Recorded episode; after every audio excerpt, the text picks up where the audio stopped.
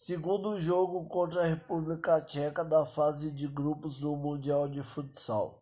O Brasil jogou bem, ganhou de 4 a 0 e, e se classificou em primeiro no grupo D do Mundial.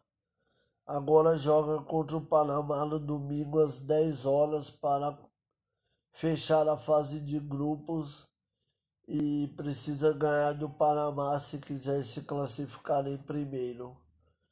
Dúvida, perguntem no WhatsApp, no Instagram ou no Facebook que eu vou responder. Abraço.